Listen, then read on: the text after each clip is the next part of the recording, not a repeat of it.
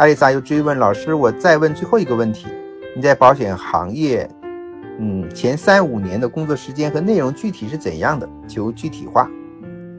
老师在做保险的前三到五年时间里面，同样是在网上做保险，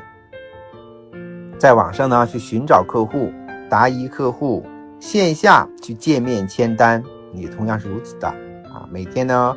呃，我维护我的网站，推广我的竞价排名，在网上去接受很多人的主动咨询，然后呢，给他做计划书，电话沟通。邮件沟通，如果客户没有问题，我们就见面去签单。这个过程呢，就是老师在前三到五年时间里面，在个人业务方面的一些具体的动作。